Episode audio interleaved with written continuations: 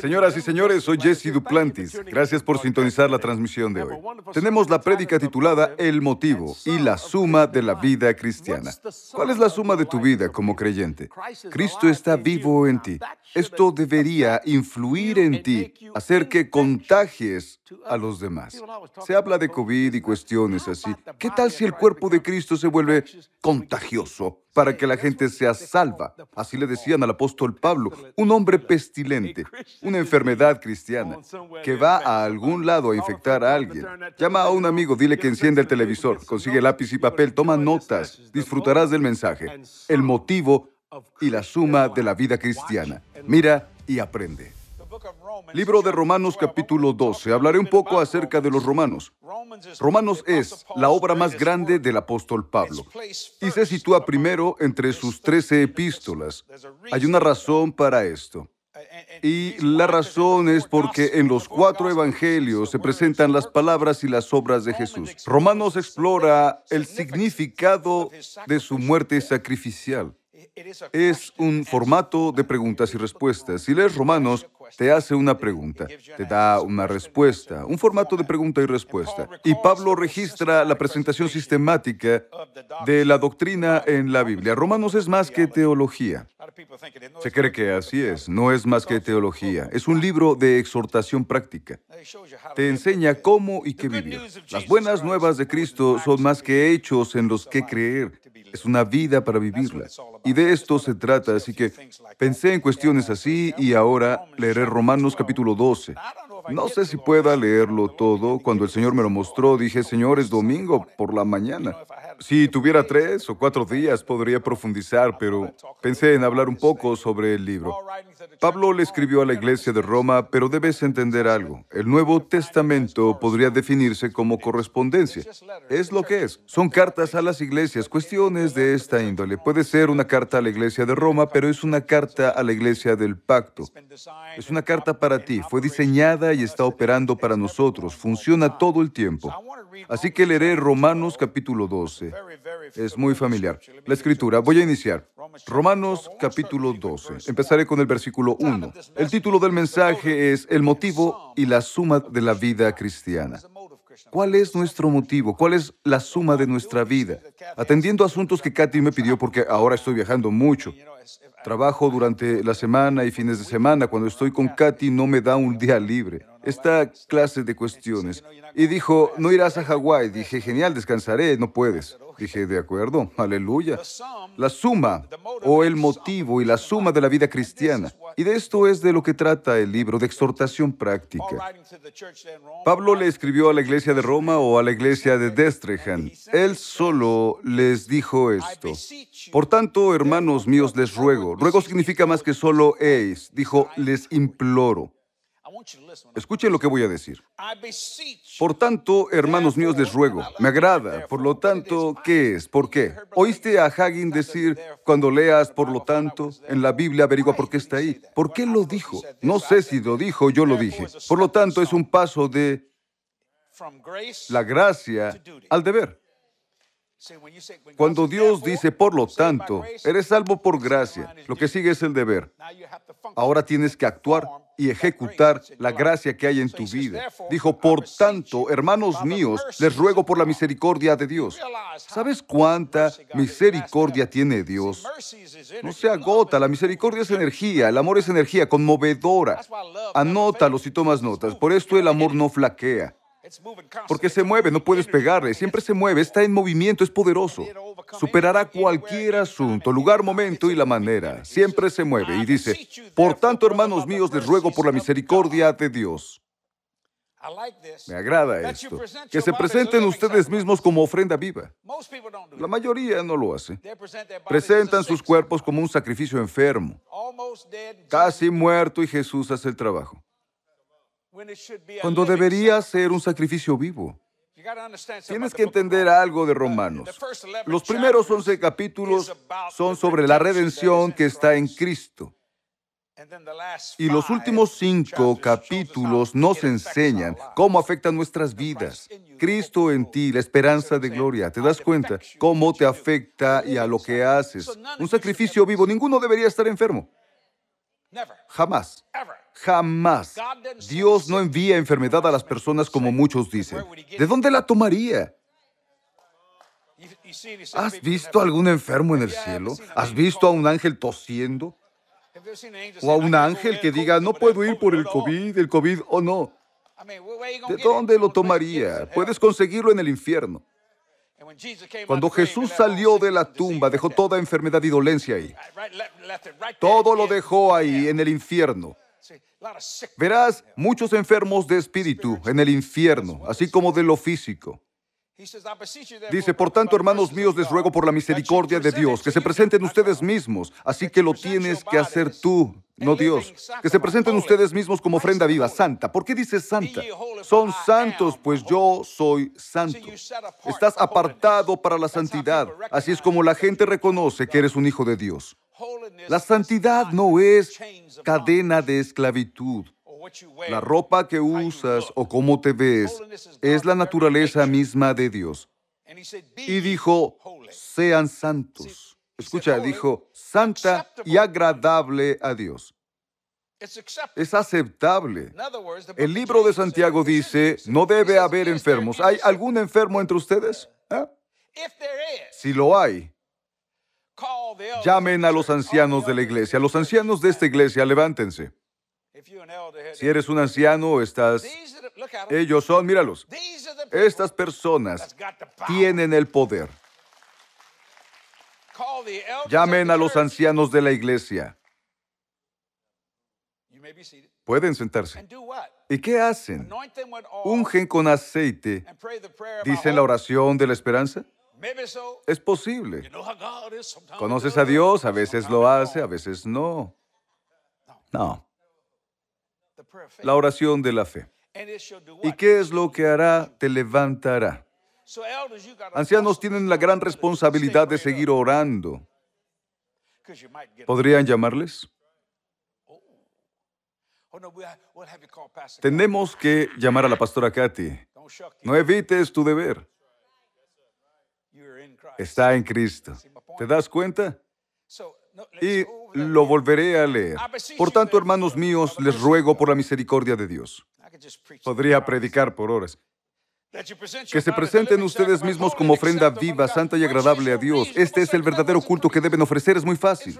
Es razonable. No es difícil. Como la iglesia ha enseñado por dos mil años. Escucha esto.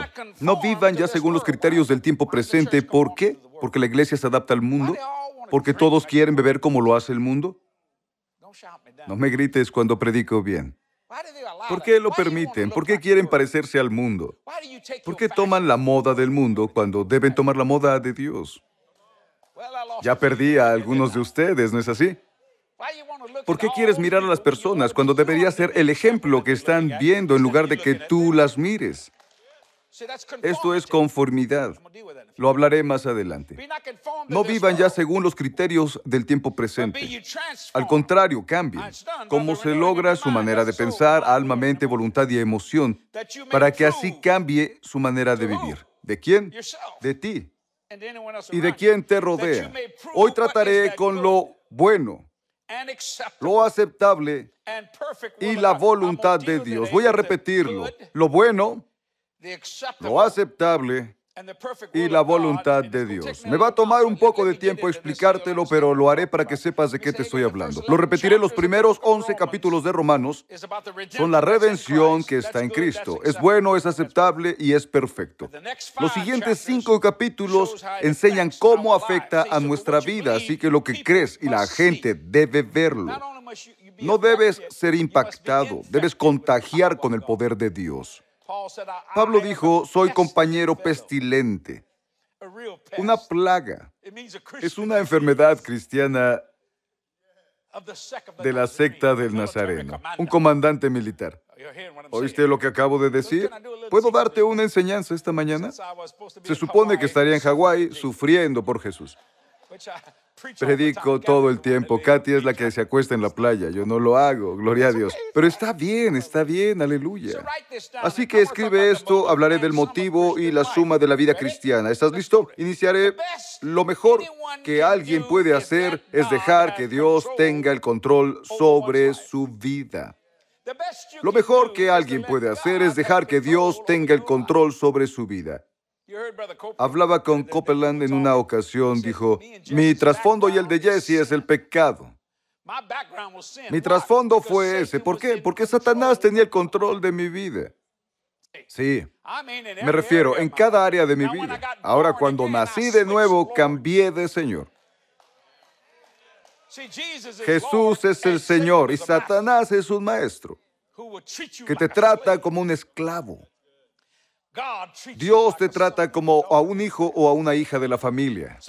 Lo mejor es dejar que Dios tenga el control de nuestra vida y dejé que Dios tomara el control de mi vida. Por esto no he cometido adulterio como ministro del Evangelio. Por esto no he robado, porque cuando nací de nuevo fui liberado al instante. ¿Por qué la gente pasa por situaciones? Tal vez mantiene la conformidad en lugar de transformarse. No me grites. ¿Qué pensar? Como siempre digo, que la prédica no rebase al pensamiento. Debe hacerte pensar. Para los que no saben de mi pasado, era alcohólico antes de nacer de nuevo. Bebía una quinta parte de una botella de whisky al día. Creo que es más de un cuarto de galón. No sé cuánto es, pero es mucho. Era durante el día. Luego bebía unas cuatro malteadas. ¿Recuerdas esas grandes tazas de metal en las que hacían malteadas? Tocaba rock, era músico, bebía como cuatro de esas, digamos que de nueve a dos. Estaba en conserva. El doctor Tommy Heidel, creo que falleció, me dijo que tendría cirrosis de hígado cuando tuviera 24 años. Y empecé a beber desde los seis años. Solía llevar un termo, creían que era agua de sabor, pero era ginebra. En álgebra no me importaba que A más B fuera C. No lo sabían. ¿Está drogado? Hasta que tomaron un trago de mi ginebra. Porque quería ayudar a nuestra maravillosa maestra Connelly, porque tenía una voz áspera. Dije, bébalo rápido, señora, le ayudará. ¿Lo crees, Jesse? Sé que lo hará. Bebió un trago y dijo, dije, beba otro, beba otro. Bebió tres grandes tragos y no pasaron más de cinco minutos. Tenía 80 años. Me suspendieron. Emborraché a la maestra de álgebra. Lo hice, fue un gran día, fue gracioso. Valió la pena oír a la mujer de 80 años. Fue antes de que fuera popular. Lo mejor que alguien puede hacer es dejar que Dios tenga el control sobre su vida. ¿Entiendes lo que digo? El amor es energía conmovedora. Tomó el control sobre mí cuando nací de nuevo a las 8.45. Nací de nuevo al instante y fui libre al instante. Ron Fortune y yo, levanta tu mano, Ron, para que te vean, tuvo la misma experiencia. Él fue alcohólico, siempre bebía, pero cuando nació de nuevo se terminó. Ahora sé que muchos luchan. ¿Por qué? Porque todavía hay conformidad en ti. Deja que la pureza del Evangelio llegue hasta la contaminación del pecado, para entender el motivo y la suma de la vida cristiana. ¿Entiendes lo que digo? Tienes que dejar que llegue hondo. Lo profundo llama a lo profundo. La Biblia habla sobre esto. Escucha, Dios me ayudará, hará que ocurra. No, no. Escribe esto. Dios no obliga al discipulado. No, Él gobierna por la fuerza del amor. Anota esto. Dios no obliga al discipulado. Conservas tu voluntad. Si quieres, irás al cielo o puedes ir al infierno, lo que quieras. Pero puedes porque Él gobierna tu vida por la fuerza del amor, que es energía conmovedora. Y la razón por la que Él usa el amor es porque nunca falla. Él no te da algo que falla. ¿Te das cuenta? Dios no obliga al discipulado, harás esto. No, gobierna por la fuerza del amor. Lo que hace un bello matrimonio son dos aspectos, amor y confianza. No puedes tener uno sin el otro. Si no confías en tu esposa, serás un esposo miserable o serás una persona miserable. Los dos aspectos se relacionan y es lo que gobierna tu vida conyugal. Lo voy a repetir. Dios no obliga al discipulado, gobierna por la fuerza del amor. Es lo que Pablo le dijo a la iglesia de Roma y lo que Dios está diciendo hoy aquí en Destrehan, o si estás en Nigeria, o si estás en China viéndolo, donde quiera que veas este servicio el día de hoy. Te obliga a través del amor del Señor Jesucristo. El amor te hará hacer lo que nunca pensaste que harías. Hará que te olvides de ti mismo. Mejor escríbelo. Katy dijo que soy una leyenda en mi mente. Dijo, nos enamoramos de la misma persona, Jesse. Fue antes de que naciera de nuevo. ¿Te das cuenta? A ella le agrada oírme decir esa palabra porque no la había escuchado mucho. ¿Te das cuenta? Yo lo entiendo. Pero cuando entiendes que esto te gobierna, de esto se trata Romanos, es la misericordia de Dios. Mereces ir al infierno y morir. Pero Dios dijo, no, mi gracia es suficiente, mi misericordia es para siempre y usaré el poder de la energía del amor para manejarlo. ¿Lo entendiste? Así que Dios no obliga al discipulado, gobierna por la fuerza del amor. Él te obliga. ¿Te das cuenta? La razón por la que predicó esta mañana es que fui obligado. Por el amor, de lo contrario estaría en casa. Y eso me lleva al siguiente punto. Ninguna persona que se haya entregado a Dios puede conformarse al mundo. No. Ninguna persona, escríbelo, ninguna persona que se haya entregado a Dios puede conformarse al mundo. Estoy construyendo una casa. ¿Qué estoy haciendo construyendo una casa? Comienzo con los cimientos. El número uno, lo mejor que alguien puede hacer es dejar que Dios tenga el control sobre uno. No tienes el control, no deberías. Bien, esa es la losa. Ahora empezamos a construir el marco. Número dos, Dios no obliga al discipulado. Gobierna por la fuerza del amor. Se mueve por amor. Escucha esto. Ninguna persona que se haya entregado a Dios puede conformarse al mundo. Si vives una vida de renuncia, no desearás beber. No desearás cometer fornicación. No desearás cometer adulterio. El pecado no es parte de ti. ¿Lo ves? Tienes que entender algo. La ley, que era grande, fracasó cuando entró el pecado. Y no pudo con él. A pesar de que era perfecta, creyeron que el intelecto les ayudaría. Y no funcionó, por eso Dios dio la gracia, salvo por gracia. La gracia abunda, pero el pecado más Dios no lo quiera. ¿Por qué? Porque el pecado no es parte de Él y no debe ser parte de ti. ¿Entiendes lo que digo? Ninguna persona que se haya entregado a Dios puede conformarse al mundo. Muchos dicen, sé que soy salvo, pero tengo que fumar hierba. No, no ha sido transformado. La conformidad está en ti. ¿Qué más quieres hacer de lo que el mundo hace? Solo piénsalo. Descubrirás cuánta conformidad hay en ti. ¿Por qué quieres mujeres que se visten con poca ropa? Te vistes ceñida, que pueden encender un fósforo en ti cuando pasas. ¿Qué parte de tu trasero quieres que miren?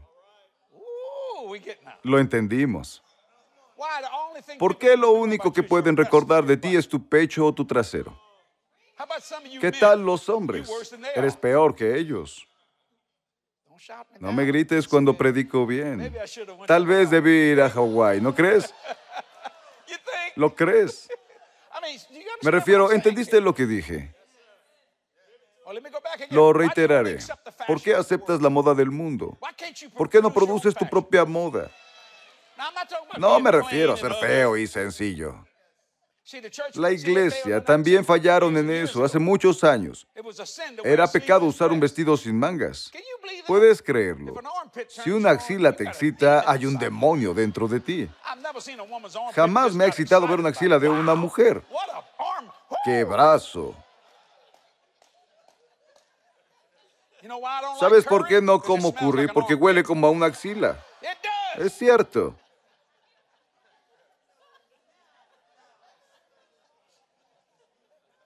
Ninguna persona que creo que fue gracioso, pero es la verdad. Ninguna persona que se haya entregado a Dios puede conformarse al mundo. Te diré algo este día. La vida de renuncia es una vida de poder y una vida de alegría. Una persona que se ha entregado a Dios no puede conformarse con las cosas del mundo.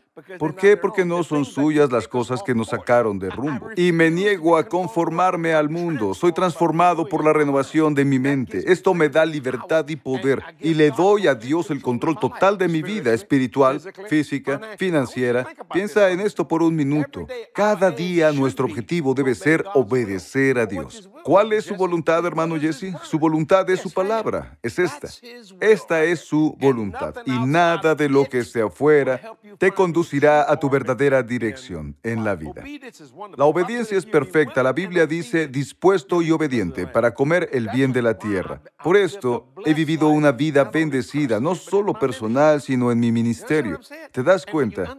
Y cuando lo entiendas, antes de que te preguntes, Él te da respuestas en lo espiritual, físico y financiero. Padre, hoy ayuda a las personas a entender esto, porque todo lo que quieres hacer es bendecir a tus hijos, es lo que quieres hacer. Y Dios te que llegue hondo en las personas para que diario puedan hacer tu voluntad y puedas bendecirlas tanto como quieras. En el nombre de Jesús oramos. Amén y amén. Te lo digo, esto que tengo aquí. Muchos dicen, esto es cuestiones teológicas, ¿no? Son cuestiones vivas. Porque esta Biblia es vivir, respirar, decretar y declarar en cada área, todo aquello que quieras en lo espiritual, físico y financiero. Satanás y sus secuaces no te tocarán si pones este escudo así, de fe, alrededor de tu vida. Predico de nuevo. Dios, no puedo evitarlo porque es maravilloso. Katy viene ahora con grandes momentos gloriosos que enviaste y es grato compartir con la gente de todo el mundo. Así que Katy, adelante, bendice a Dios, bendíceme, bendice a la gente.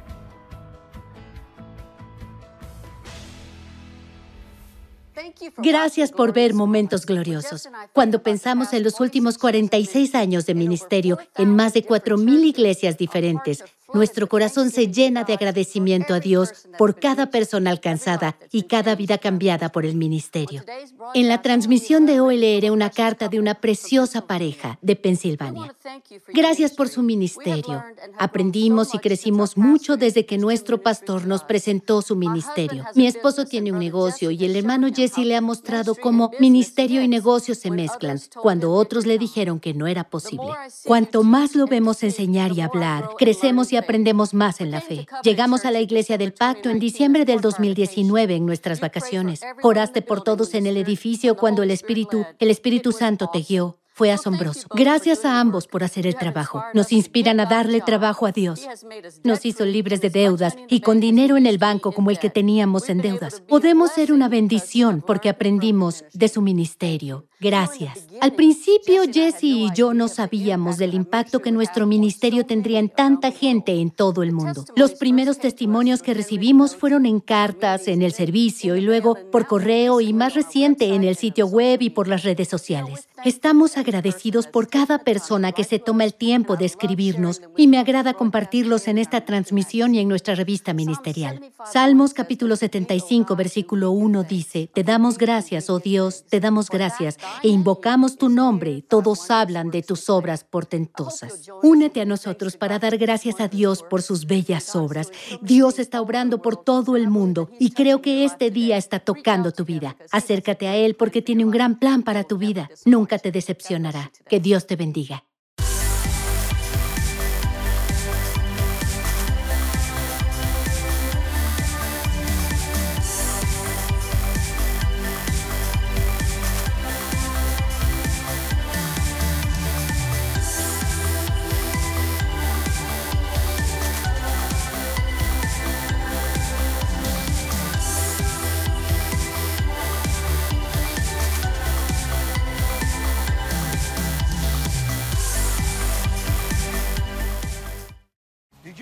¿Sabías que los ángeles son reales y muchos de ellos están hoy aquí?